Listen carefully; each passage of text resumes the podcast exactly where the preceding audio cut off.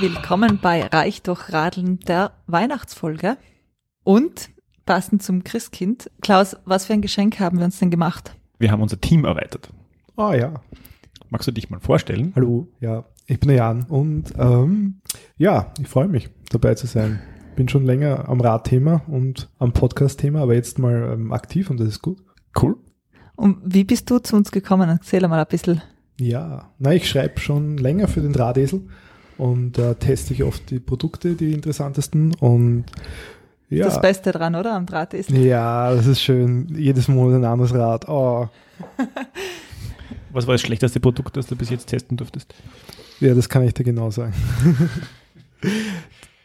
okay, ähm, ich hoffe, na, der Erzeuger wird mich hoffentlich nicht steinigen, aber es war ein, ein Fahrrad, ähm, ein Gepäckträgerhalter für äh, Mineralwasserkisten. Und nur in der ersten Kurve äh, über den ersten Randstein waren die, sind die Mineralwasserflaschen schon rausgeflogen aus dem Ding. Waren hoffentlich aus, aus Glas oder wie? Natürlich aus Glas, Mehrweg und so. Das war der ganze Schmäh dahinter, ne? damit man diese Mehrwegflaschen leichter transportieren kann. Du, Jan, wir haben uns ja gedacht, wir holen uns ein bisschen mehr Niveau in unsere Sendung. Da habt ihr an mich gedacht. Genau, da haben wir dich Find gedacht. Cool. Ich dachte ein Lehrer ein Lehrer muss das Niveau heben. Also wir haben ho hohe Erwartungen an dich. Wie viele Lehrer kennst du? Okay. Ich kenne einige. Okay, okay. Zu viele. okay. Ja, also bin ich Schlaumeier und Experte für eh alles vom Beruf. Also von dem her, ja, eh. Weißt auch immer alles, oder? Wenn man nicht fragt. Ja, ich tue halt so. Den Jan kennen wir jetzt. Also wir haben ihn ja schon gekannt, aber unsere Zuhörer kennen ihn jetzt auch. Wird jetzt öfter am Mikrofon sein. Und Klaus, wir haben aber noch wen interviewt oder mit dem genau. gesprochen. Du hast mit wem gesprochen. Und zwar, ich habe den Herbert Menneweger interviewt. Der arbeitet in der gleichen Firma wie ich. Dass ihr zusammenarbeitet, ist ja nicht der Grund, warum wir mit ihm gesprochen haben, sondern. Naja, er hat zum einen einmal zum Beispiel am Race Across America teilgenommen, mehrmals und hat dann in Österreich und Europa bei so diversen so ähm, Lang Langstreckenrennen mitgemacht oder so Rekordversuche oder auch äh, Österreich-Durchquerung, da hält er zum Beispiel den Rekord. Macht er das als in seiner Freizeit oder ist das, äh, war das ein Beruf für ihn zumindest eine Zeit lang? Eigentlich in der Freizeit. Also das, das erklärt er auch im Interview, dass das eigentlich unter Anführungszeichen eine Spaßgeschichte ist oder er das jetzt nie zum Broterwerb gemacht hat. Hm. Ich würde sagen, wir hören mal rein, oder? Dun, dun, dun, Bisschen lauter. Jan. Dun, dun, dun, dun. Ah, ja, genau. Fügt sich gut ins Team ein. Passt. Ja. Gut.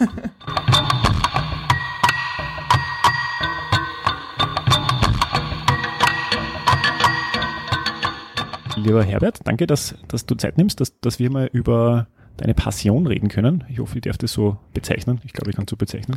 Gern, gern. Passion heißt der Leidenschaft, das passt. Ich wollte mit dir einfach mal drüber sprechen, warum du deine großen Radtouren und Abenteuer machst. Vielleicht einmal einfach, gehen wir mal zurück an den Start. Wie hat denn das bei dir angefangen? War das so ein Big Bang, dass du gesagt hast, jetzt, äh, ich habe da ein großes Abenteuer, das möchte ich machen, oder ist das irgendwas, was sich so ein Stück weit entwickelt hat? Das Interessante ist, ist dass erst im Nachhinein draufgekommen bin, dass es so, so Schlüsselerlebnisse gegeben hat. Und das hat angefangen in meiner Jugend, ähm, dass ich da eigentlich für mich die Freiheit das erste Mal erlebt habe, über das Radlfahren. Ich komme von einem Bergbauern in Altenmarkt im Wangau. Du bist irgendwo oben am Berg und hast Arbeit, du hast die Schule, du hast Freunde rundherum, aber, aber dass du da äh, wegbewegen kannst, dass du da auch deinen Horizont erweiterst, ist mir eingefallen, äh, dass ich das über das Radfahren gemacht habe. Erst im Nachhinein ist mir eingefallen, wie prägend das für mich eigentlich war. Okay, also das heißt, du, du bist schon früher äh, in der Jugend am, am Radl unterwegs gewesen. Auch. Naja, es war wirklich so, ähm, damals hat es kein Mountainbike noch nicht gegeben. Ja. Da hat es irgendwann einmal bei der, bei der Firmung, hat mir meine Schwester dann als Firmenpatin, hat mir da ähm, ein Rennrad mitfinanziert. Das war für die Berg da drin völlig ungewöhnlich äh, da mit einem Rennrad dann durch die Gegend zu fahren. Und ich habe da so angefangen, da war ich, glaub, war ich 16 Jahre. Da habe ich dann ein bisschen zum Rennradfahren angefangen.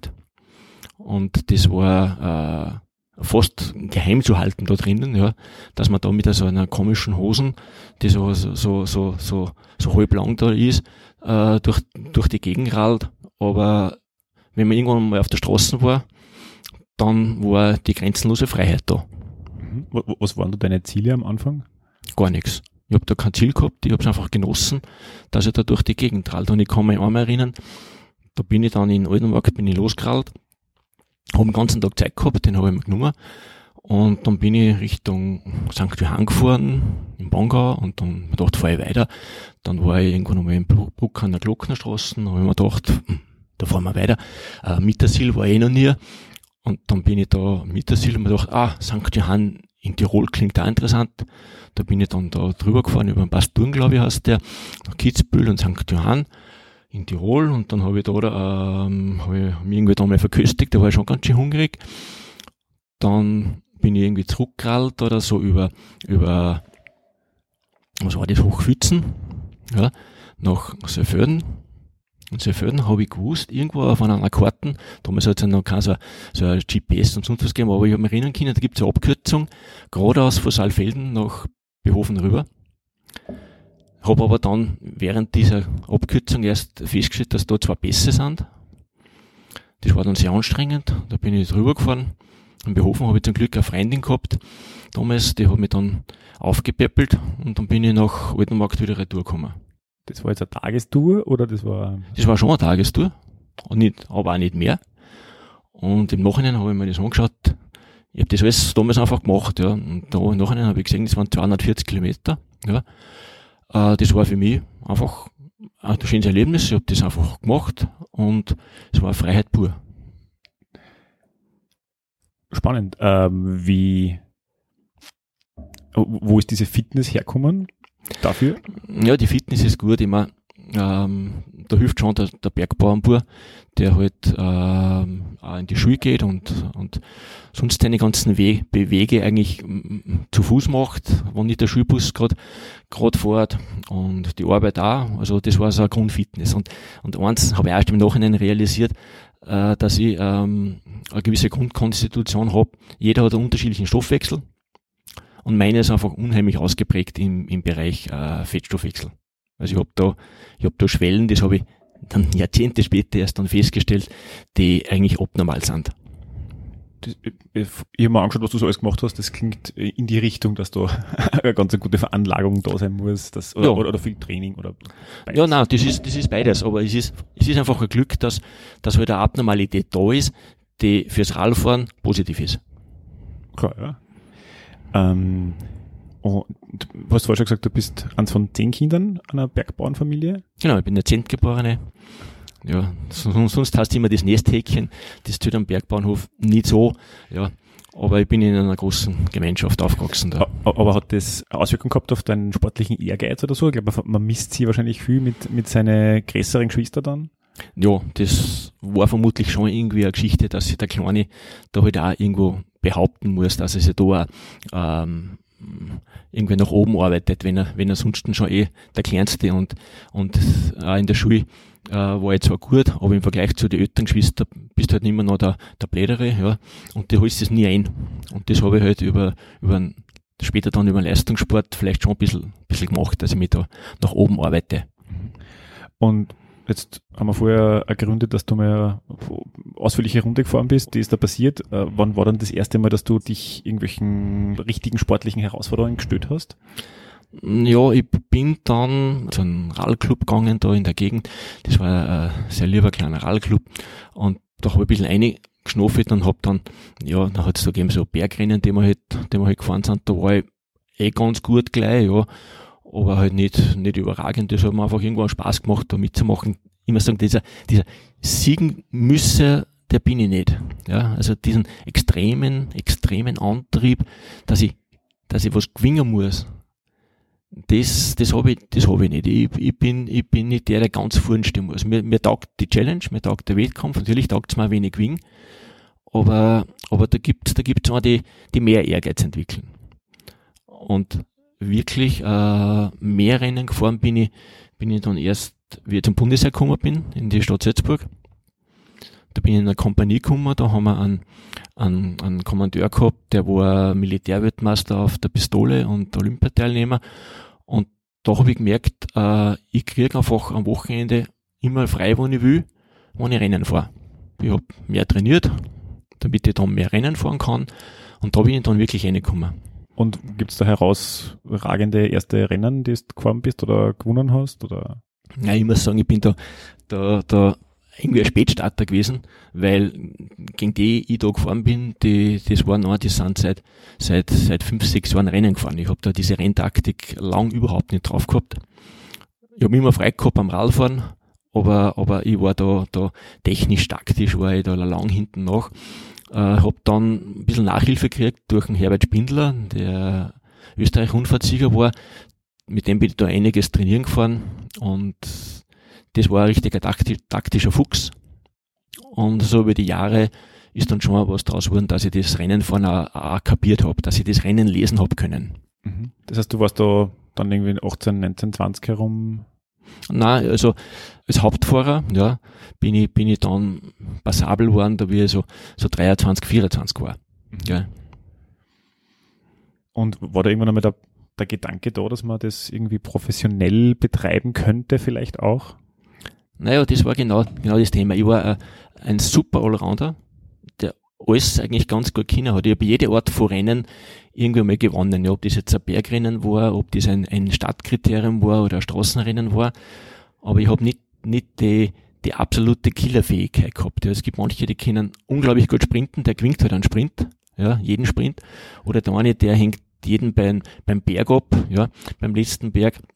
Also diese, diesen entscheidenden, diese entscheidenden Faktor, den habe ich nicht gehabt. Ich war super Allrounder, ich habe ich hab, äh, aber nie durch eine Fähigkeit allein ein Rennen entscheiden können.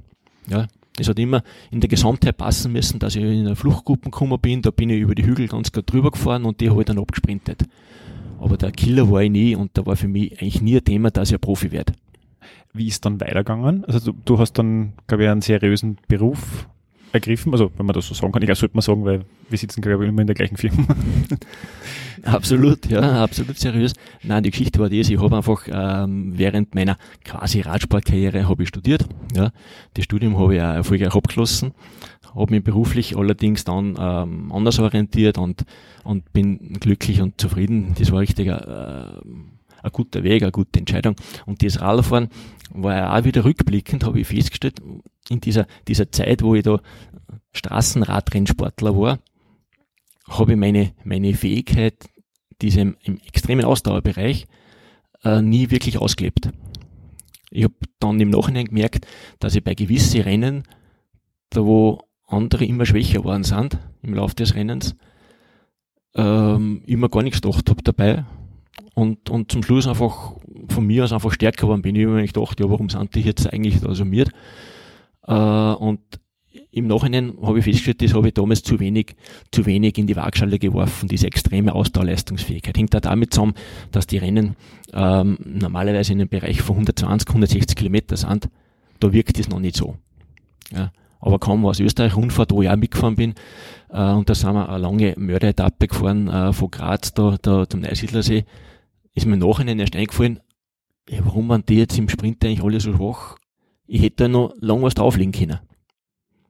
Und das, und das war das, das habe ich dann irgendwann einmal im Bereich, ja, möchte sagen einfach America, das Ultimative, irgendwann einmal dann richtig ausgelebt. Mhm. Genau, also jetzt, du bist dann zum Race Across America, hast teilgenommen. Ich meine, gibt es da irgendeine Mission, die da irgendwie über dem Ganzen steht, dass man das, dass du sagst, du willst irgendwas erreichen oder beweisen oder ähm, dergleichen? Ja, natürlich will man, will man sich und mit, mitunter auch anderen äh, beweisen, dass man da einfach äh, Spezialist in dem Gebiet ist und äh, einfach was gut macht. Es taugt dann, wenn man was gut macht und dafür äh, in gewissen Kreisen auch sogar unter Anführungszeichen angesehen ist. Ja, mhm. natürlich. Mhm. Also, also, also, ja, und das war mein, mein Spezialgebiet, wo ich einfach gut war und ich habe das alles, alles, alles nebenberuflicher gemacht. Ja. Und so gesehen war das Thema dort zu gewinnen gar nicht, gar nicht die Möglichkeit in Wirklichkeit, ja. Aber da gut abzuschneiden und das einfach zu absolvieren, das war für mich Erfolg genug und das, das wollte ich einfach machen. Also du hast ja ein paar so Rekorde, weiß nicht, ob es jetzt noch hält, diesen Trans Austria von 2017, der steht noch. Geht es darum, dass jemand das kann oder geht es darum, dass du das in der Zeit kannst? Naja, dass jemand das kann, ist gegeben, weil es gibt dieses Rennen Race Across America seit 1983, ja, und immer macht's wer. Und mir haben eh manche gesagt, bist verrückt, du kannst das nicht machen und so weiter, weißt du, wie anstrengend das, ist? Und sage ich, ja, ich glaube, ich habe die Fähigkeit und andere schaffen es auch, warum ich nicht. Ja, das ist so, so, so mein Gedanke und ich habe es erfüllt, ja. Es geht schon darum, dass ich das machen kann. Das war, das war für mich dann auch so ein Thema. Ich habe dann nach dem Resse Costa America einmal eine Laufgeschichte gemacht, ja, den Marathon des Sable, das ist so ein Lauf durch die Wüste, durch, durch die Sahara. Und da ist mir wirklich für mich selber darum gegangen, dass ich Radfahrfähigkeiten habe. Das weiß ich, da habe ich Abnormalitäten, die, die, die sind da positiv. Aber dass ich äh, laufen kann im Extrembereich, das kann nur vom Kopf ausgehen. Weil ich bin nicht prädestiniert, ich bin zu groß, ich bin zu schwer und ich bin kein Läufer. Aber da wollte ich einfach wissen, ob ich mit dem Kopf laufen kann. Und das habe ich unter dem Aspekt gemacht. Ja. Und das war für mich interessant, eine Spitzenerfahrung. Mhm. Ich wollte eigentlich die, die Frage eh grundsätzlich stellen, äh, ob das oder wie, wie viel bei diesen Leistungen im Kopf stattfindet und wie viel ähm, der Körper da bringen muss oder äh, woran es so, woran es eher scheitert, sagen wir so, wenn man das nicht zusammenbringt. Naja, da, da geistern eh die verschiedensten Prozentsätze durch die Gegend, weil dieses Thema ist, ist natürlich interessant und das hat der Christoph Strasser oder wie auch immer, diese Spezialisten alle heißen, auch schon ausgeführt. Und der Prozentsatz ist, schwer zu fassen. Tatsache ist, dass, dass der Kopf das Wesentliche ist, schon einmal das wirklich zu wollen. Ja, die, die, ich, ich kenne das als Diskussion, also es klingt ja wie ein Kinderbewerb im Vergleich, wenn ich sage, ich bin zweimal, also ich bin dreimal einen Marathon gerannt und zweimal bin ich fertig gerannt. Ja, äh, das ist, das ist überhaupt kein Kinderbewerb. Das ist genau dasselbe Schema. Ja, genau, aber das Spannende finde ich ja, ja das, äh, wenn man mit Leuten darüber diskutiert, die dann äh, sagen, das, das würde ich nicht können, dann habe ich immer gesagt, äh, naja, du würdest es sicher können, du willst es halt nicht. Was ja legitim ist, aber es ist ein Unterschied. Genau, genau, genau so sehe ich es auch. Also so gesehen ist der Kopf völlig entscheidend ob man es überhaupt angeht. Und dann, dass man äh, abcheckt, zu, zu was habe ich die, die Fähigkeit, okay, so viel Fähigkeit habe ich dazu und so viel muss ich jetzt mir dafür antrainieren, dass es vom Körper her auch funktionieren kann. Mhm. Und das ist, das wird im Kopf entschieden, wo ich angehe und wie ich es angehe und wie ich es durchführe. Mhm. Und wenn ich dann scheitere, dann scheitert, scheitert ich eigentlich nur im Kopf ich habe mir immer ein paar, da gibt es einige Videos von äh, Glocknermann, glaube ich, wo du mhm. aufgeben hast, oder? Zum Beispiel. Mhm. Also da, mhm. da war es dann aber irgendeine körperliche Geschichte, oder? Also ich möchte es, ich möchte es nicht so trennen. Ich, ich möchte ein Beispiel sagen vom, also ich habe das Amerika 1999 habe ich es erfolgreich absolviert. Und 2000 wollte ich es wieder machen und da habe ich im Kopf gehabt, ja, dass ich es besser machen will und vielleicht sogar gewinnen. Ja. Und ich war nicht wirklich bereit dazu, das einzusetzen, dass ich das auch gewinne. Auch schon in der Vorbereitung nicht. Ich, ich kann nicht als Nebenberuflicher glauben, dass ich da an, an Profi wirklich an die Wand fahre. Ja. Und beim Rennen selber dann, ich bin da zu dem Zeitpunkt, das war knapp vor Halbzeit an zweiter Stück ja, also wäre alles noch realistisch gewesen. Aber ich habe in Wirklichkeit nicht dran glaubt, und dann hat es eine Situation gegeben, das war dann, da hat es mir einfach nicht mehr gefreut. Ich habe gedacht, das ich mir nicht mehr an. Ausgefahren bin ich ja schon mal. Ja. Gewinnen wäre es nicht, weil ich nicht den Einsatz dafür geben will kann. Und jetzt kreist mir echt nicht mehr. Und dann habe ich eine Schlafpause gemacht, das war, das war knapp bei der Halbzeit. Und nach dieser Schlafpause habe ich am Hintern äh, Phlegmone gehabt und das ist ein Aufgebensgrund. Da gibt's kein Weiterfahren. Ja. Phlegmon ist eine, also eine bakterielle Entzündung der Unterhaut. Ja. Da sagt der Arzt, kein Meter mehr, aus. Ja, also ich, immer, das, das haben wir ja. durchgelesen auf deiner Homepage. Das genau. klingt äh, äh, höllisch schmerzhaft. Ja, nicht schmerzhaft, das ist im Grunde ist eine Blutvergiftung. Ja. Und, und wenn, wenn man das nicht gescheit äh, bearbeitet im, vom Hintern aus, dann ist vorbei. Ja. Und das ist in der Schlafpause entstanden, weil ich nicht mehr wollte. Also das Problem war nicht am Radl, sondern im Bett sozusagen. Oder am Nein, es war klar, dass, ja. dass ich nicht mehr will. und da hat sich der Körper gegen, gegen ähm, Bakterien nicht genug gewehrt, weil man es einfach nicht mehr wollte. Also wie lange hast du vorgehabt generell bei der ähm, Race Across America Ausgabe? Also wie lange da war da geplant zu schlafen grundsätzlich in den, den Nächten? Na, das war üblich, dass man beim Race Across America ist üblich, dass man ähm, entweder dreiviertel Stunde oder eineinhalb Stunden schlaft. Das sind bei mir zwei Schlaf, Tiefschlafphasen. Ja. Und da ist immer dann nach einer Dreiviertelstunde oder eineinhalb Stunden ein guter Zeitpunkt zum Munterwerden. Okay, das heißt, du, du wirst du da überwacht und dann aufgeweckt, wenn du irgendwie dich entsprechend bewegst oder äh, spannendes Thema eigentlich. Das ist insofern spannend, weil ähm, normalerweise braucht ihr gar keine Wecken. Normalerweise, wenn, wenn, wenn, wenn ich jetzt weiß, ich möchte jetzt eine Tiefschlafphase schlafen, dann wäre ich da munter. Ist, ist auch eine, eine Sache von der geistigen Einstellung, wenn du sagst, du willst da munter Ja. werden und Ja. Ja. Das ist, das ist, das ist ja jetzt noch so. Also ich, ich kann, ich kann jederzeit, wenn ich will, also diesen berühmten Bauernap machen, ja. Und ich kann auch vorher schon die, die, die Länge relativ gut bestimmen. okay. Aber wenn du das am Abend machst zur normalen Schlafenszeit oder Also ich, ich kann lang schlafen, wenn ich will, wenn ich ins Bett gehe. Und ich kann zwischendurch äh, mehr oder weniger kur kurze oder längere Schlafpause machen. Das ist, au- auf der einen Seite ist ein Glück, auf der anderen Seite, äh, Wolfgang Fasching ist auch eine Größe dieser Szene. Der hat mir das einmal, so eindeutig gesagt, er hat gesagt, dieses, dieses, diese, diese Schlafpausen, die muss man, die muss man ganz äh, bewusst sich antrainieren. Man dachte, aha, okay, bewusst antrainieren, probiere auch. Und das habe ich ganz einfach gemacht. Ähm, ich schlafe, wenn ich schlafe und wenn ich munter bin, bin ich munter. Das heißt, wenn ich in der Nacht zum Beispiel äh, so eine Pinkelpause habe, die man öfter mal hat, ja, dann, dann gehe ich aufs Klo, ich bin munter und ich wisse, dass ich in jedem Moment jetzt äh, Radrennen fahren konnte und mache mein Geschäft, gehe wieder ins Bett und schöpfe mich wieder aus und schlafe. Also man muss sehr bewusst munter sein und sehr bewusst schlafen. Es Ja. geht. Ja, ich meine, die, die einfache Variante davon, äh, ich finde immer spannend, also ich habe das jetzt den Sommer jetzt regelmäßig gemacht, dass ich um halb fünf aufgestanden bin, eine Runde Radl fahren gegangen bin.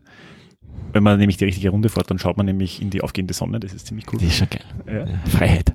Und das Witzige ist einfach, das Problem ist eigentlich, es geht ja, sobald man in der Vertikalen ist, ist es ja vollkommen wurscht. Man braucht eigentlich einfach nur die Energie aufgebracht zu haben, aus dem Bett aufzustehen und dann ist das eigentlich der Käse gegessen. Und wenn ich sage, ich, ich möchte das jetzt, dann Mhm. mache ich das. Genau. Das ist eine typische Kopfgeschichte wieder.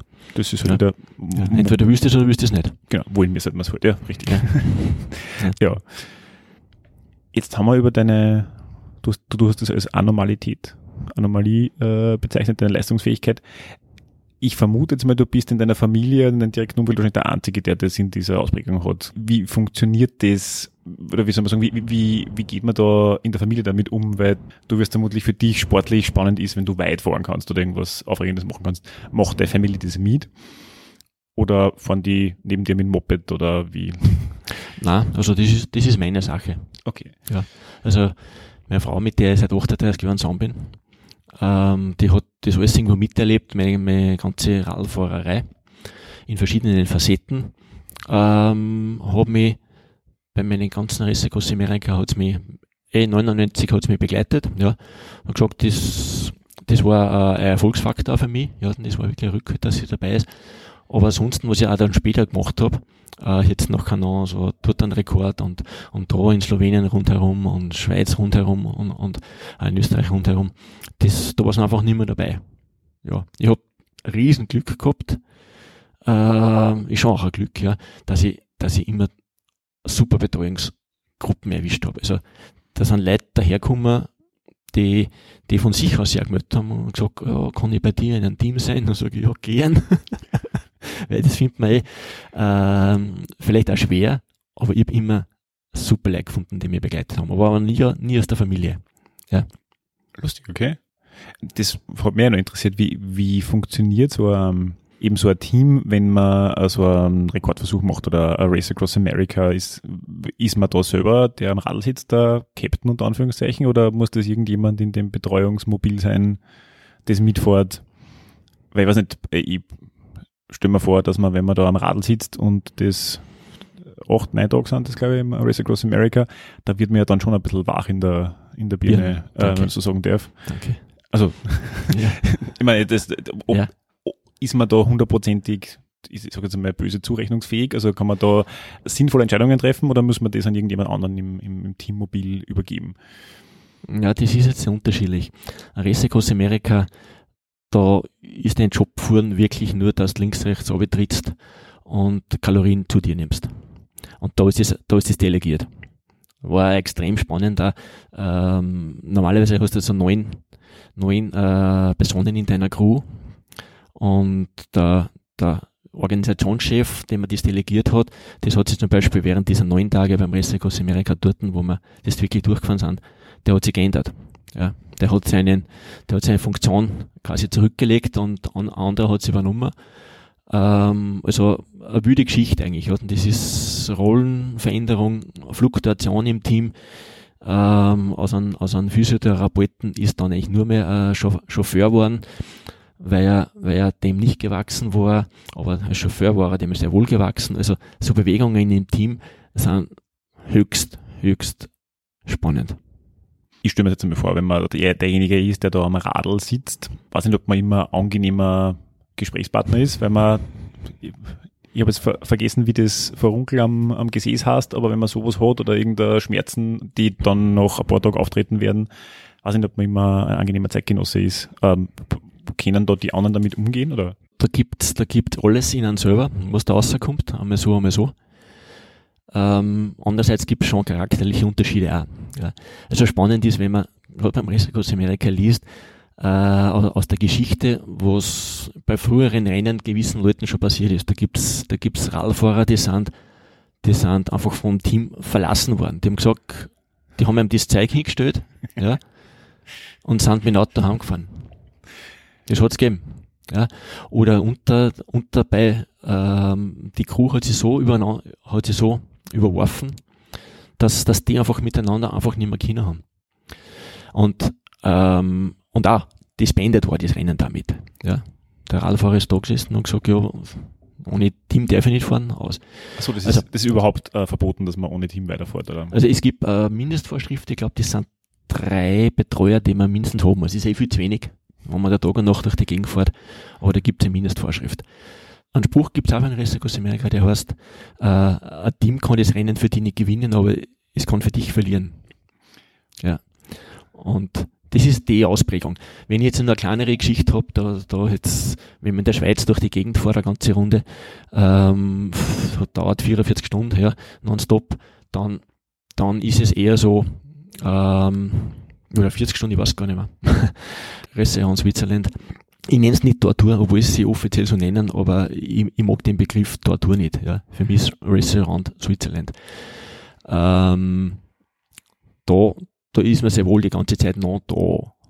Ja. Und bestimmt auch einiges. Ja. Ob, obwohl die Ablösen im Team werden natürlich im Hintergrund entschieden, mit dem habe ich nichts zu tun. Ähm, aber obwohl, ja, es ist dann schon schwieriger. En- Ende des, dieses Rennens habe ich, weil ich überhaupt keine Schlafpause gemacht gehabt habe, ja, äh, habe ich, habe ich schon stundenlang äh, so Déjà-vu-Erlebnisse gehabt. Ja, da bin ich immer dahin gefahren und habe hab immer das Gefühl gehabt, da bin ich schon mal gefahren, da, da bin ich schon mal gefahren, äh, wo bin ich jetzt da schon mal gefahren und das ist schon ein bisschen eine geistige Umnachtung. Ja. Also da wird man schon mehr vom Team geführt.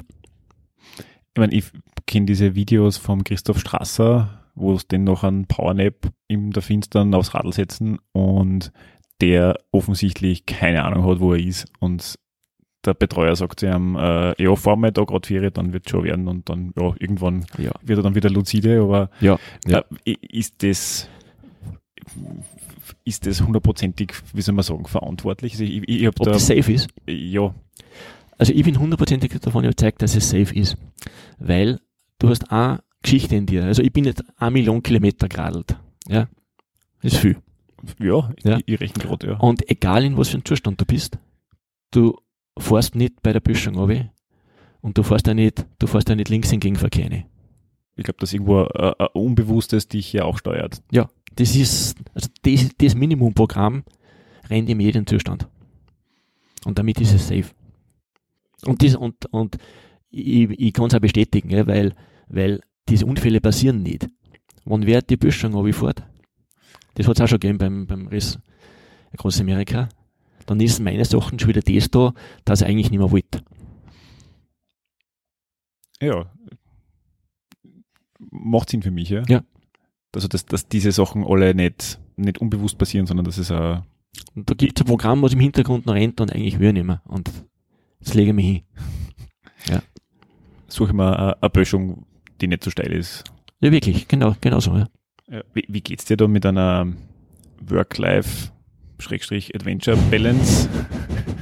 ich meine, der Tag wird ja vermutlich bei dir auch noch so circa 24 Stunden haben. Das muss ja alles irgendwie da unterkommen, oder? Na, jetzt muss man mal so sagen. In der Hinsicht, Leistungssport, bin ich, bin ich Ruheständler. Für mich, für mich ist jetzt Challenge und Rennen vorbei und ich wüsste jetzt nicht, äh, wann ich wieder anfange. Also ich, ich mache das jetzt, äh, ähm, ich da unglaublich gerne Radfahren, bei jeder Gelegenheit. Aber auch nicht, dass ich mir, dass ich von meiner Familie flüchten muss und auch nicht, dass ich mich für Rennen vorbereiten muss.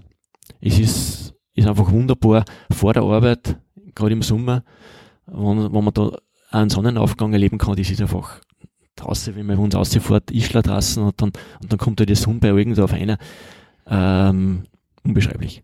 Ja, das kommt mir bekannt. Ja. Das finde ich. Genau. charmant. Und das ist dann Work-Life-Balance, ich habe jetzt keinen Leistungsdruck. Okay, das, das wollte ich ja schon fragen, ob du quasi in der Extremsportler-Pension bist, sozusagen.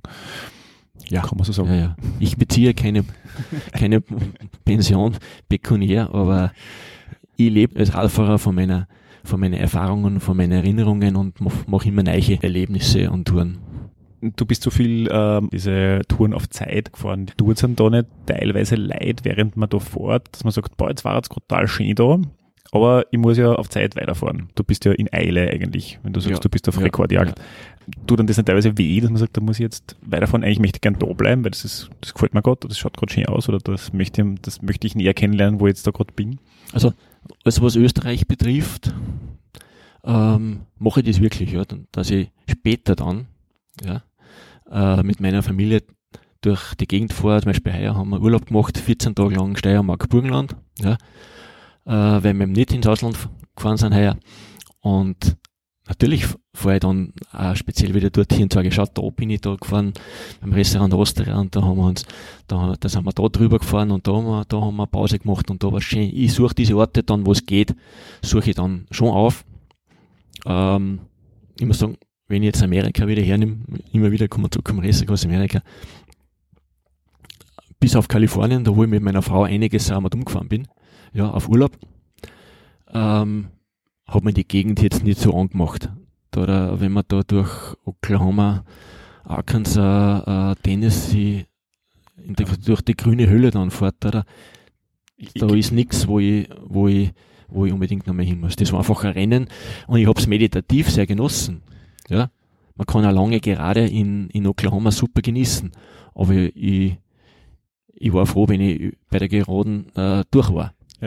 Also die Amerikaner nennen sie, glaube ich, teilweise die Flyover States, wo man drüber Mhm. fliegt, aber nie, Ja, nie ist. Schön, wenn man drüber fliegen kann. Ja. Nein, aber auf der anderen Seite, äh, ich, ich genieße das selber sehr direkt. Ich bin ja selber sehr, sehr visueller Typ, hängt vielleicht auch damit zusammen, ich habe Geologie studiert. Ja, das ist kein Zufall. Äh, ich habe hab, äh, spezielle Aufnahmefähigkeit. Ähm, ich genieße das wunderbar und, und ich kann mich an eine Situation in Oklahoma erinnern, das war in der Nacht, es war Vollmond und es ist über die Hügel irgendwie so dahingegangen und dann ist dann habe ich es gesehen auf so eine silberne Seenplatte, ja, wo, wo ein paar so Seen waren, die im, im Mondschein da silbrig glänzt haben. Ich hab da einen Weinkrampf gekriegt, weil es nur schön war. Ich habe eine gute Phase gehabt, körperlich zum Glück, ja. Und es war einfach, ich habe die Freiheit genossen, dass ich da Rad fahren darf. Und dass ich Leute habe, die mich da unterstützen, dass, dies, dass ich das machen kann. Ansonsten kann ich das nicht, ja. Da, da sitzen Leute da, die, die sind, die sind meine, meine, meine, meine Absicherung im Hintergrund, die fahren hinter mir nach, ja, dass ich nur essen und trinken kann und dass mein Kater zusammenführt. Und das habe ich heute noch, das Bild habe ich heute noch von mir. Ja, da kriege ich heute noch feuchte Augen, wenn ich dran denke. Gibt es andere herausragende Erinnerungen? Das erste Mal das Meer gesehen, über Nein. irgendeinen Boss drüber. Nein, es gibt jede Menge, ihr müsstet jetzt, müsstet jetzt nachdenken und bei gewissen Anker kommt dann eine, eine gewisse Erinnerung. Aber jetzt, wenn du mich so fragst, ist es eigentlich nicht so das, das Landschaftliche, sondern es waren dann diese Teamerlebnisse, von wir gemeinsam was geschafft haben. Und was geschafft haben, hat nicht einmal sein müssen, dass wir ins Ziel kommen. Das, das ist auch nachher noch das Jahr, sag, Wahnsinn, wir gemeinsam, sondern das sind so äh, auch Teile, Teilerfolge, ja. Wenn ich da über den Berg äh, drüber gekommen bin, wenn ich da über den Wolf Creek Pass drüber, drüber bin mit meinem Team. Das, was mir da zum Beispiel dann bei der Abfahrt äh, mitten in der Nacht, da oben hat Schneeregen gehabt, ja, das war ein bisschen wild. Und mitten in der Nacht bei der Abfahrt haben wir den mit dem Betreuerfahrzeug geschützt, bevor der Elch reingekommen ist. Da ist ein Elch, der wollte da drüber, ja. Der Wildwechsel war nicht gut gewesen für mich, ja. Und da, also, wenn man seine Leute hat, so ein Teamerlebnis hat, das ist ah, Wahnsinn. Mhm. Ähm, die, du gesagt, Orte in Österreich hast mit deiner Familie wieder besucht. War das dann auch mit Rad oder war das dann mit Auto oder anderweitig? Nein, nachdem, nachdem meine Frau fährt ganz gern, ja, aber, aber, aber nicht, nicht, nicht rennradmäßig. Meine Tochter fährt gar nicht, die ist jetzt 17, die interessiert das so von der Bewegung überhaupt nicht. Fahren wir mit dem Auto oder wandern. Ja. Also ich habe jetzt gerade meine, meine Freundin äh, dazu gebracht, dass wir mit dem Radl von Wien nach Ischl gefahren sind im Sommer. Mhm. Also der, der Ursprungsplan war im April mit dem Radl nach Triest fahren von Wien. Das ist dann ja aus, an, an äußeren Mhm. Umständen gescheitert. Mhm. Aber Ischl war sehr schön. Mhm. Nein, ich habe mit meiner Frau Ende der 90er Jahre sind wir einmal mit dem Rall äh, zur Tour de France geradelt. Also das macht's auch. Ja. Das ist kein Rennrad, es ist da sehr, sehr, äh, sehr locker. Das ist ein, so ein Stadrall, hinten ein Kerberlom, ja, und da ist der Rucksack drin. Und da sind wir, da sind wir durch die Schweiz, sind wir nach Grenoble geradelt, oder? Und da haben wir uns angeschaut, ähm, Jan Ulrich und Pantani äh, auf der Etappe von irgendwo von Grenoble nach Les Alpes, ja.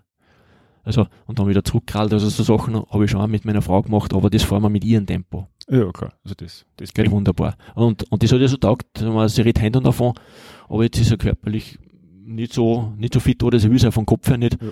Machen wir so eine Touren halt einmal nicht derzeit. Ist klar, ja. Ähm, wie, wie geht's dir da? Ich, ich finde das immer spannend, das haben wir kurz, bevor wir aufgenommen haben, ein bisschen drüber geredet, wie unterschiedlich das, ähm, das Radlfahren gelebt wird oder empfunden wird. Wie geht's dir da, wenn, wenn andere Leute sagen, äh, sie sind jetzt wahnsinnig weit gefahren und dann kommst du drauf, der redet davon, dass er jetzt 25 Kilometer gefahren ist, was für manche total viel ist. Ist da teilweise schwierig, das so nachzuempfinden? Ich finde das halt immer ein bisschen, Nein, ich finde ich find's, äh, ich find's irgendwie witzig, ja, wie unterschiedlich einfach das bei uns Radfahren so ist. Ich glaube, Radfahren, ich glaube, das ist, ich glaube, weltweit die meist verbreitete Sportart. Ich glaube, es wird überall Rad gefahren, mehr oder weniger große Distanzen. Man kann es als Sport bezeichnen, ja. Und ich kenne es einfach sehr gut von meiner Frau, ja, wenn ich mit meiner Frau eben 27 Kilometer Radl fahre, ja, dann, dann reicht ihr das. Und ja, wir fahren es mit ihrem Tempo. Und wir haben zuerst irgendwo drüber geredet, also eine Kindergeschichte wie ein Marathon und so weiter. Das ist für mich keine Kindergeschichte. Ja, weil äh, sicher bei 27 Kilometer Radfahren passiert noch nicht viel. Ja. Aber es gibt relativ bald schon die Schwelle, wo einer so mit seinen Grenzen zu tun hat. Ja. ja, also der Marathon ist äh, eine Genau. Stoffwechselgeschichte, dass ich irgendwann einmal so gut Ja. Fett verbrennen muss, dass sie das ausgeht. Aber man hat mit Grenzen zu tun. Ja. Also das ist, das ist für manche schon eine Grenzannäherung. Und da laufen dieselben Sachen ab, wie ob ich jetzt einen Marathon renne oder ein Race Across America fahre. Ja. Das ist zwar schon in der permanenten Übersteigerung, aber, aber das Thema ist immer das, dass ich es vom Kopf her wollen muss. Ich muss das schon eine Zeit lang vorher wollen, weil ich mich vorbereiten muss. Und währenddessen muss ich es auch ziemlich wollen. Mhm. Wie anknüpfend an das, was ich gemeint habe mit, mit Marathon.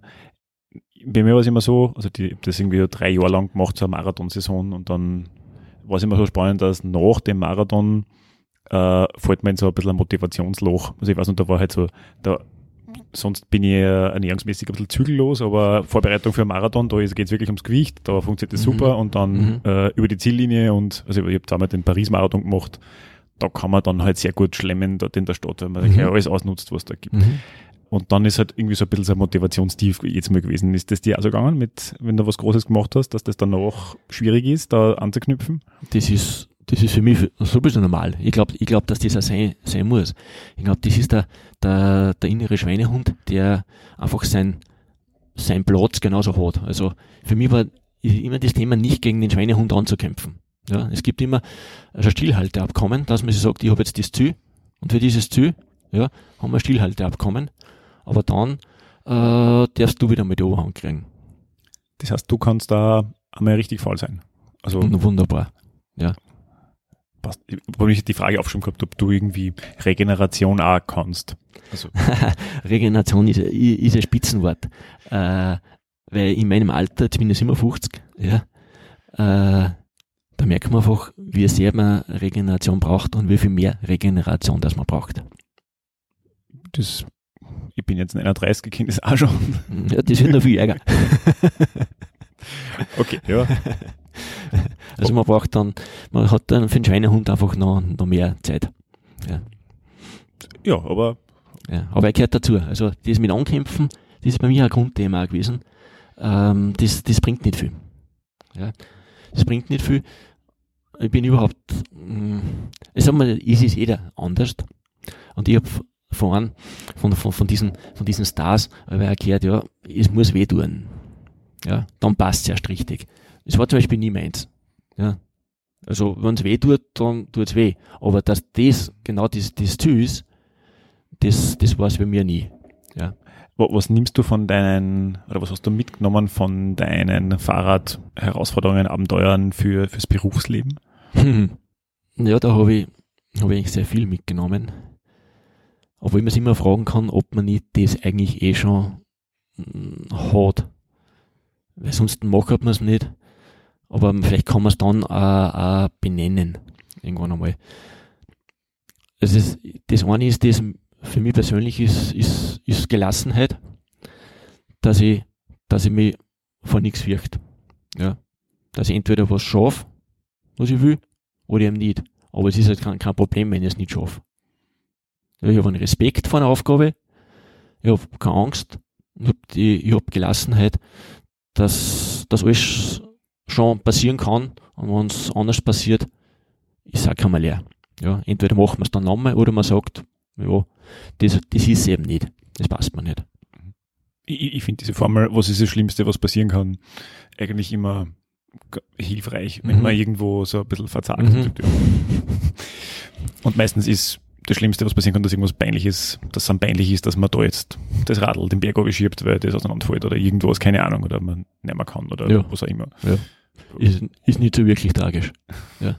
Na und es es sind nicht ein paar Sachen, äh, die werden immer, letztlich bei irgendwelchen Motivationsseminaren werden, werden so Dinge vorgebetet, aber das in der, in der, in der letzten Konsequenz wirklich zu, zu leben und zu erfahren, das macht schon aus. Also, was ist es? Es ist äh, äh, Zusitzen und das wirklich wollen.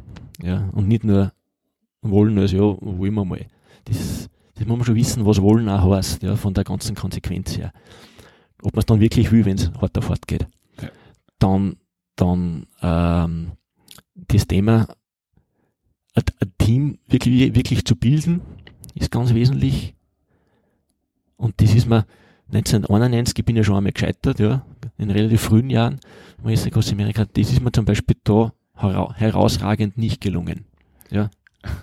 Ich habe das, hab das überhaupt nicht gecheckt, äh, ein Team zu bilden und wie wichtig das ist. Ja.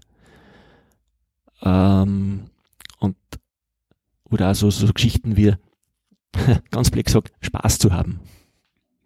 Weil ohne Spaß ist, ist das alles nix. Weil ich, ich, ich möchte was machen und ich finde schon, dass wir vielleicht nicht die Spaßgesellschaft sind auf der Welt, aber eigentlich sollte man, solange man auf der Welt ist, schon äh, auch mit einem Schmunzeln durch die Gegend gehen können und einen Spaß haben und äh, das ist nicht alles tot ernst. Ja. und, und, und auch konsequent was zu Ende führen. Da habe ich immer noch was im Kopf, da hat es einen Skifahrer gegeben, der hat die besten Zwischenzeiten gehabt beim Slalom. Ja. Aber wenn es das letzte Tor war, er hat es nie ins Ziel gebracht. Ja. Und der, das war ein Spitzenskifahrer. Und ich habe mich in Erinnerung, aber gewonnen hat der nie was. Ja. Und das macht ihn als Mensch nicht schlechter, ja. Aber in den Annalen kommt er halt nicht vor. Ja. Und wenn ich halt was, was fertig machen will, wo er drauf zurückschauen will, dann muss ich es einfach bis zum Ende machen. Und das ist beim Zielstrich aus. Ja. Das ist ja wirklich die absolute Konsequenz. Was, ich, was habe ich noch gelernt? Ich habe, ich habe auch gelernt, ähm, dass man, äh, gerade was Team betrifft, dass Bewegung und Fluktuation in einem Team nichts grundsätzlich Schlechtes ist. Mhm. Das ergibt sich und man muss damit umgehen lernen. Und es ist, es ist mitunter was, was Gutes, was rauskommt. Und das habe ich, das habe ich beinhart erlebt, was, was da in einem Team abläuft. Aber man muss dranbleiben, dann kommt was Gutes raus. Da gibt es so Sprüche, die einfach immer wieder passen. Wir, wir, am Ende ist alles gut. Wenn es noch nicht gut ist, ist es noch nicht am Ende. Ja. Ja. Ich, ich, ich meine, was ich immer spannend finde, ist, dass äh, wenn es da im Team gestritten wird oder wenn es da im Team irgendwie so ein bisschen knatscht, ist ja, ich, ich finde, Streit hat ja was Positives zum Beispiel, weil das ja eigentlich heißt, dass denen Leuten nicht wurscht ist. Genau, super. Mhm. Wenn es wenn sie einfach alles hinnehmen, dann haben sie eh schon mental ausgecheckt und ist eine Genau, genau das ist es. Manchmal, genau das, was man im Beruf auch hat. Das heißt, beim Beschwerdemanagement zum Beispiel heißt es ja, wenn sich wer beschwert, wenn sich ein Kunde zum Beispiel beschwert, dann ist ja das super. Ja. Gefährlich ist der Kunde, der sich eben nicht mehr beschwert. Ja. Weil, wenn er sich beschwert, dann liegt ihm was dran und dann kann man mit dem eigentlich noch was arbeiten und was kroppeln und auch was lernen. Aber wehe, man hört nichts mehr von ihm. Ja. Dann ist er weg. Das stimmt. Ja. Ähm, ich vermute von dem, was du für die, fürs Arbeitsleben, für sonstige Leben gelernt hast, du, du bist ja nicht unter Herbert Menneweger im Internet, sondern unter goldenperformer.com. Was, was hat's mit dem Golden Performer grundsätzlich auf sich? Nein, das war, das war so eine Geschichte, wie ich 50 geworden bin, äh, habe ich mir gedacht, wo sind eigentlich die, die Leute da ähm, im, im Leistungssport, die über 50 sind? Und sie sind irgendwo in der, in der, in der Hobby-Szene gibt es, ja. Äh, im, Im Rennsport darf es es eigentlich nicht mehr geben, weil, weil völlig abnormal. Ich meine, jetzt gibt es einen, jetzt gibt's einen, einen, einen Valverde, der ist 39 oder 40, ja, und fährt dann noch bewundernswerterweise der Welter, aber jeder weiß, das geht nicht mehr lang. Ähm, was machen Leistungssportler auf 50? Ja? Und das habe ich aber auch gesehen, was, was ist mit, mit Leuten, Leute, die im Beruf sind, über 50. Entweder, entweder sind schon, sage ich mal, Vorstand oder so, ja, oder sie sind eher, Black gesagt, ein bisschen am Abstellgleis. Okay. Also du, du siehst, es geht darum, wie man, wie man Alter wahrnimmt, sozusagen im Beruf. Ja, und, und wie man, wie man im Alter äh, äh, sagt, äh, ich kann was, ich will was, ja. Und ich habe das damals über die, über die Leistungssportschiene gemacht, dass ich, dass ich gesagt habe, äh, ich, ich erfinde mich einfach noch mal neu. Ich entwickle mich einfach noch weiter. Ja. Ich, ich stelle auch, ähm, auch, bewusst mit den Jungen äh, in einen Wettbewerb ein und, und bin eben noch nicht im Ruhestand. Ich muss aber auch sagen, äh, diese Botschaft, die ich da wirklich vermitteln wollte, hat nicht wirklich Raum gegriffen. Ja, ich habe das, für mich habe ich es durchzogen. Ich wollte eigentlich da mehr bewegen. Ich wollte eigentlich da, da mehr äh, mit aufspringen auf dieses Thema und auch mitmachen und sagen, ja, stimmt eigentlich. Ja. Und ähm, Weiterbildung für über 50-Jährige ja, ist, ist was, was, was sehr bewusster gefördert werden soll und gemacht werden soll. Ja. Die sind nicht beim alten Eisen noch nicht. Ja, die haben, wenn man 50 ist, haben wir bis zum Pensionsalter noch 15 Jahre. Da braucht man noch nichts zu tun, als ob man schon am Sprung in die Pension wäre. 15 Jahre ist lang, wenn man da sich schon eigentlich schon verabschiedet und sagt, pff, ja, die Boreal stehe auch noch durch, das ist zu lang. Okay, also ich glaube, es ist generell einmal schon mal ein Problem, wenn jemand ähm, bei dem, was er macht, primär sich drüber definiert, wie lange er das noch machen muss. Das ist ja dann schon irgendwie im, Kopf. Ja, aber eben gerade bei über 50 fängt es an. Wenn man so anschaut, äh, wie, es, wie es so gedacht wird, ähm, man, man merkt ja, dass über 50-Jährige schwer noch einen neuen Job kriegen, weil man ihnen eigentlich nicht mehr so zutraut, dass sie sich da, da so, so richtig voll reinhauen können. Ja. Ja, aber ich, man, glaube, das ganze Thema krankt ja schon ein bisschen daran, dass die in einer gewissen Weise schon mal arbeitsmarktmäßig unter irgendeinem gewissen Artenschutz stehen und man die schon mal so als speziell und dann, wenn du den aufnimmst, darfst du nicht mehr kündigen. Das suggeriert ja, dass, dass du den dann vermutlich loswerden willst, weil irgendwas ist. Mm, Ja, okay, da, da, da beißt sich die Katze vielleicht ein bisschen in den Schwanz. Ja, mit dieser, mit dieser, mit dem, dass man den schützen will, erkennt man eigentlich, oh, warum ist eigentlich der schützenswert? Ja, das. Ja, das ist natürlich ein Schuss, der nach hinten losgeht. Ja. Ähm, um, umso mehr muss man sich selber versuchen, einfach sich zu positionieren und sagen, halt, ich bin da, ich bin noch länger da, ja, und ich, ich will was. Ja. Mhm. Ich will, mach was, ich will was, ich tue was. Man kennt bei dir ja auf der Homepage, kann man ja quasi Vorträge, glaube ich, für das System ist für einen Euro in den Warenkorb legen. Habe ich das richtig verstanden? Ja, da geht es nur um, um, um einen Kontakt zu knüpfen. Ja. Ist klar. Oder wo, wofür könnte man dich sinnvollerweise buchen oder was? Oder was, sagen wir so, was ist das liebste Szenario, an dem du irgendwo einen Vortrag machst? Wo fühlst du dich dann am wohlsten oder wo fühlst, fühlst du dich dann effektivsten, sagen wir so? Äh, Ich meine, es ist witzig. Diese, diese, diese Kette von, von, von Vorträgen ist in Wirklichkeit ist es gerissen. Hängt damit zusammen, dass eine Zeit lang, wenn man selber ähm, was herausragendes gemacht hat, hat man eine gewisse, ist man eine gewisse Marke. Ja, mit dieser Marke äh, ist es eine Zeit lang sehr gut gegangen, ja. Und mir macht es einfach Spaß, was zu vermitteln von dem, was ich gemacht habe. Ich habe nicht Not, dass ich es mache, aber es macht mir Spaß. Und was immer noch funktioniert, ja, und ich habe das, hab das gemerkt, ich habe vor, wann war es, letztes Jahr, eh, ziemlich genau um die Zeit, habe ich, hab ich wieder meinen Vortrag gemacht, einfach nur am Resse Cross America 1999. Ist ewig her. Aber es war ein Wahnsinn. In, in, in, in diesem Saal da, da, waren, wie viele Leute waren da? da? Glaube ich 120 Leute. Ähm, da war es mucksmäuserstill. Das wirkt, hat immer noch eine Wirkung und ich kann das sehr authentisch, sehr gut rüberbringen. Äh, und was ich da letztlich mache, ist eigentlich nichts anderes, wie dass ich, dass ich einen Bogen vom Rest der Amerika zu jedem Einzelnen eigentlich äh, legen kann, was Privates betrifft und was seinen Beruf betrifft. Mhm. Ja, ich, ich finde das immer spannend, wenn man, wenn ich mir sowas anhöre oder irgendeinen inspirierenden Vortrag, äh, entweder macht so viel Ehrfurcht, dass man sagt, sowas kennt ich nicht und das, dass man da eher resigniert, wenn man zuhört und dann gibt's, wenn die jemand mitnimmt, dass du dann sagst, ah, das, das vermittelt jemand so, dass ich mir vorstellen kann oder dass, da fühle ich mich empowered, dass ich sowas auch machen kann, so in der Art. Ich weiß nicht, ob das rüberkommt, was ich damit meine. Ja, und, und, und bei mir geht es wirklich darum, ich versuche auch zu vermitteln, ähm, du, du kannst, du kannst eigentlich durch, durch, durch eine spezielle Geschichte, was, was du angehst, das könnte ein berufliches Projekt sein. Ja? Es könnte ein privates Projekt sein. Also, nur wenn du sagst, ich- privates Projekt, äh, Heiselbau, ja? oder doch was Sportliches. Das ist völlig wurscht. Ja?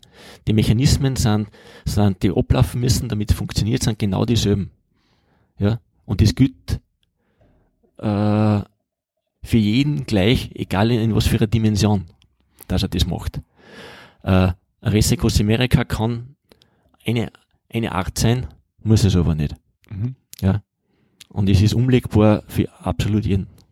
Du hast vorher gesagt, man muss es wollen, damit man sowas Großes oder was vielleicht einfach furchteinflößend klingt, machen kann. Hast du irgendwelche Techniken, wie man das Wollen stärken kann?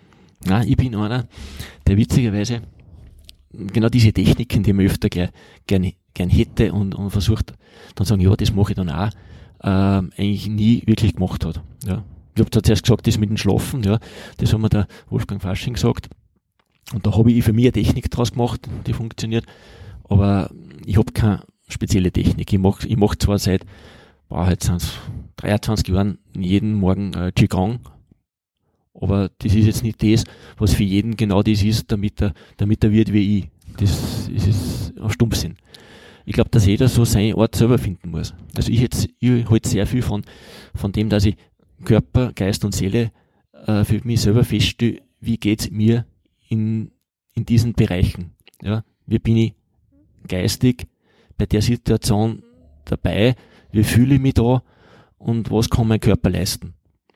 Dass das stimmig ist. Da betrachte ich mich mhm. eigentlich immer wieder. Also ich sage, bin ich jetzt eigentlich zu ehrgeizig, dass ich eigentlich vom Kopf her, ja, also vom Kopf her eigentlich einfach fit viel will, ja, leisten will, was mein Körper jetzt nicht äh, imstande ist und wo, und wo sie eigentlich, mein Innerste eigentlich, eigentlich auch dagegen strebt. Ja. Mhm. Oder ist jetzt, ist jetzt mein Innerstes so zu allem bereit, ja, aber, aber der Kopf sagt, sagt eigentlich eh Nein dazu. Also, da muss ich immer aufpassen, dass das Gleichgewicht passt. Ja. Und ähm, ich, ich selber, ich, mein, ich hänge nicht an den Sprüchen, aber ich glaube, ich lebe das so. Ähm, das eine Buch vom, vom Marathon der Sabel heißt, die Grenze ist, wo die Vorstellungskraft endet. Und von dem halte ich sehr viel, ja, von, von solchen Dingen. Wo ist jetzt eine Grenze, wo ich mir es eigentlich nicht mehr vorstellen kann, dass es geht? Es gibt ja den Spruch, was auch immer du glaubst, dass du kannst oder nicht kannst, du wirst recht haben. ja, genau. Das ist wunderbar. Ja, ja. Self-fulfilling prophecy. Ja, ja, wunderbar. Und, und das, und das zweite Thema sind wirklich meine, glaube ich, meine Haupt, meine Hauptsprüche. Und vielleicht sind das all, wenn man von Methodik spricht, ist, vielleicht steckt Methodik dahinter.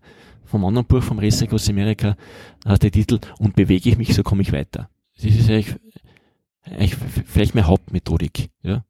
Und bewege, komme ich weiter. Vielleicht muss ich einmal stehen bleiben und pausieren, Atmen holen, Luft holen, pausieren, ja. Aber wenn ich mich bewege, komme ich weiter. Mhm. Aber da muss ich mich bewegen. Ich werde auch nicht bewegt. Ja. Bewege ich mich, so komme ich weiter. Ab und zu hat man den Wunsch, dass ein anderer Immer bewegt. Das passiert nicht. Beim Rest Amerika nicht und sonst nicht. Ja. Hast du irgendwas aktuell vor, weil du gesagt hast, du bist im Sportlervorruhestand? Ähm, ja, vor habe ich aktuell keinen Wettbewerb, gar nichts. Ich habe nur für mich selber festgestellt, dass ich, dass ich ähm, mit einer Million Radkilometer ist mir relativ viel gefahren. Das, da ist einiges auch einseitig. Ja. Dass ich feststelle, die zwischendurch diese Laufsequenzen, das, das war nicht viel.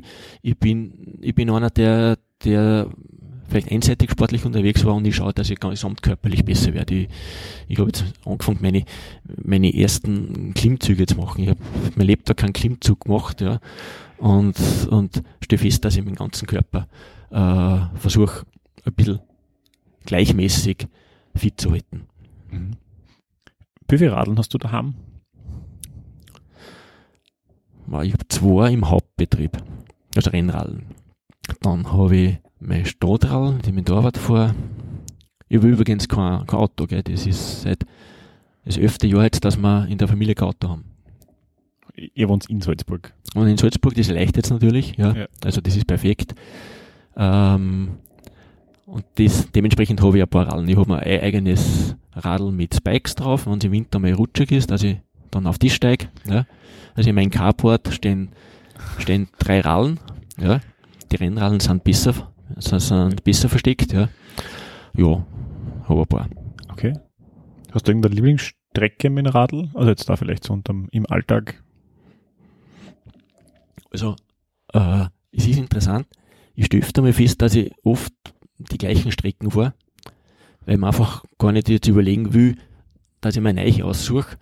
Und es, es, es gibt einfach äh, perfekte Strecken oder Ischler-Trassen aus, dann kann man da also bei Irgendorf vorbei, hinten umfahren, beim Gut Eiderbichel vorbei, dann kommt man so, so quer um mich Richtung Hansberg. Äh, das, sind, das sind wunderbare Strecken, verkehrsberuhigte Strecken. Ja. ja. Ich würde jetzt mal so, also wenn ich aus Wien herkomme, dann nehme ich als Radl mit und also jetzt gerade nicht, aber so im Sommer mhm. In der am schnellen Geisberg oder also das, das, was dann deutlich ausführlicher ist, da St. Koloman, wie heißt es da oben? St. Koloman, also Drahtberg. Drahtberg, genau. Drahtberg gibt's da noch, ja. Da kann man ja eigentlich hübsche Runden da oben fahren. Also Schön, ja. Ich muss sagen, die, diese Drahtberg sind wir teilweise zu anstrengend. Dann geht's ganz schön auf. Geständnisse hört man da. Oder da war ich ganz schön fertig. Also irgendwie das äh, ist man nachher ganz schön die Haxen kriegt. Also wobei ich bin Rossfeld auch schon aufgefahren, das finde ich ganz schön zackig da. Je nachdem wie man Ja, fährt, ja. da gibt es ja mehrere. Ja, einmal ist man besser, mal schlechter beieinander, aber auf jeden Fall, Rossfeld ist ein super Berg. Also, äh, wir haben eine super Gegend in Salzburg. Das ist eigentlich ein Wahnsinn. Der, der, der Gregor Mühlberger, der, der, der Profi vom Bohrer, Ja. das ist jetzt ein direkter Nachbar von mir, der wohnt da in Salzburg Maxklan. Äh, der ist von am Städtner Gegend extra dahergezogen, Wenn man da super Radl fahren kann. weil der Flughafen ist in der Nähe. Er ist Okay. ja ständig irgendwo unterwegs. Und er kann da wirklich Berg auch trainieren. Ja. Ja. Also das ist, Salzburg ist, Salzburg ist schon ein ziemlicher Wahnsinn. Äh, Also also Gegend her. da ist halt, dass man über 1000 Meter kommt, in, in und um Wien ein bisschen schwieriger. Ja. Ähm, bist du auch so einer, der seine Radausfahrten mittrackt mit irgendeiner Garmin-Uhr oder dergleichen? Äh, ich hab, ich hab seit dem Restaurant Switzerland habe ich in Garmin, weil da gibt Streckenpassagen, die kann man nur mit Garmin schaffen, weil die, die, das Betreuerteam nicht bei uns sein kann. Da haben wir Passagen, wo man 20 Kilometer lang nur mit Garmin fahren muss, damit man auf dem Radweg richtig weiterkommt. Ähm, und jetzt habe ich den Garmin und verwenden auch, aber ich mache kein, ähm, das mache ich nicht öffentlich. Ja, das interessiert mich eigentlich nicht. Ja. Und ich muss sagen, eigentlich habe ich ihn oben, wenn ich ihn nicht hätte, brauche ich den eigentlich auch nicht. Ich habe ihn, aber wenn der mir hieß, ich brauche das Gerät nicht. Ich brauche nicht wissen, wie viele Kilometer das ich jetzt gefahren bin. Und wie viele Höhenmeter das es waren. Ich spüre es eh. Ja.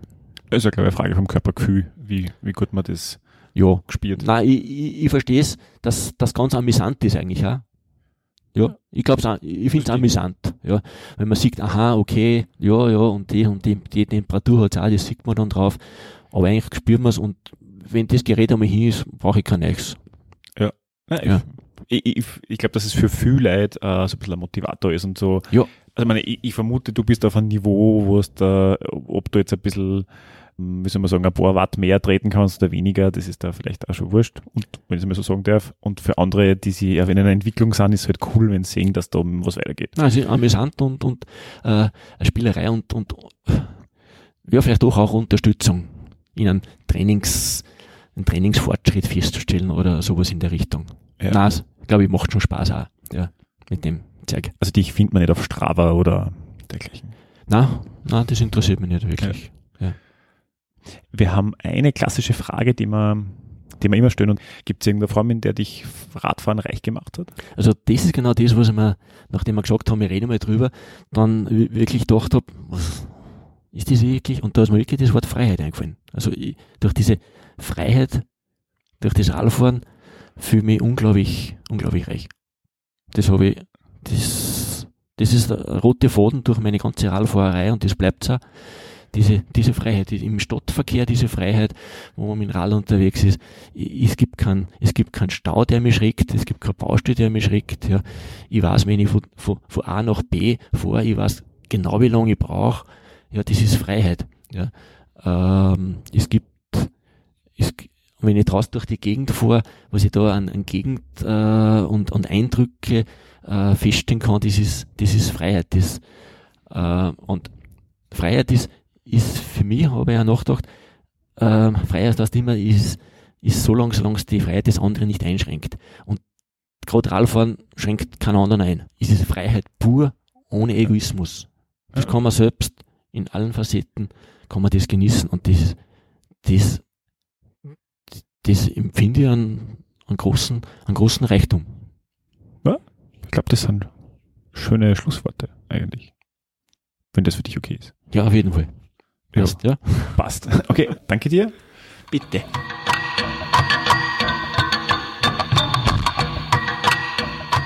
Das war eine neue Folge von Reich durch Radeln. Schön, dass ihr mit dabei wart. Ihr findet uns auf allen gängigen Podcast-Plattformen und auf unserer Webseite www.reichdurchradeln.at. Die Musik kommt von MC Broco. Wir freuen uns über euer Feedback. Bitte an reichtdurchradeln at posteo.de. Bei dieser Gelegenheit bedanken wir uns bei unseren Kooperationspartnern, dem Fahrradmagazin Drahtesel, sowie bei der radfahrenden Organisation Argus. Eine Bitte zum Schluss. Shared und liked uns in euren sozialen Netzwerken und abonniert den Drahtesel und unterstützt damit eine radfreundliche Verkehrspolitik in unserem Land. Viert Dank, schirm was, fein sein, beieinander bleiben.